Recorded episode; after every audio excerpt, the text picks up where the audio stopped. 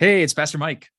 Before we get started with today's episode, I want to encourage you to check out our other Time of Grace podcasts, like the podcast Little Things with Amber Albee Swenson.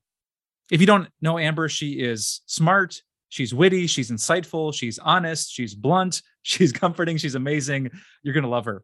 So just search for Little Things wherever you listen to your favorite podcasts. And now on to today's episode. Well, I don't know about you, but the older I get, the more I realize I have to learn. And I'm not just talking about knowledge and reading books, but what's really hit me lately is how much I have to learn about myself and who I am and why I do what I do. Well, for this week's Grace Talks, we've been talking about how to deal with difficult people. And today, as we wrap up our series, I want to share with you one unexpected blessing of having difficult people in your life. And this takes us all the way back to the beginning of the week where we recognized why it is that there are difficult people in our life. The reason there are difficult people is because there are differences between us.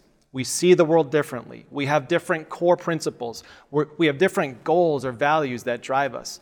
Between you and every difficult person, there's some sort of a difference. And that takes us to the unexpected blessing that we get from having difficult people in our lives. And the principle that we're going to get to revolves around a simple question. When it comes to difficult people in your life, what would a wise person do? And the book of Proverbs gives us a hint about that. Proverbs 9, verse 9 says this Instruct the wise, and they will be wiser. Teach the righteous, and they will add to their learning. There's this idea that even if you're a wise person, even if you can recognize the difference between you and someone else, there is always something to learn. And when it comes to difficult people, quite often, there is something to learn.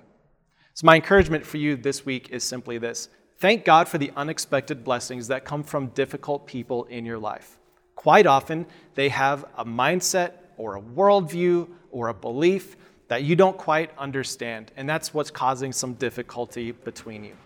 So, as you think about that, answer this question What does this difficult person have to teach you.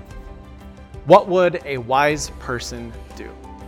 As you think about that, maybe it will lead you to a question that you can ask them, something that only they could answer. Maybe it's a question of curiosity that will help you see things from their perspective. And here's what I know. As you approach someone with curiosity and ask them questions about how they see the world, your curiosity might just be the kindness that draws them closer to you. So, as we conclude the series, why don't we thank God for the difficult people in our life?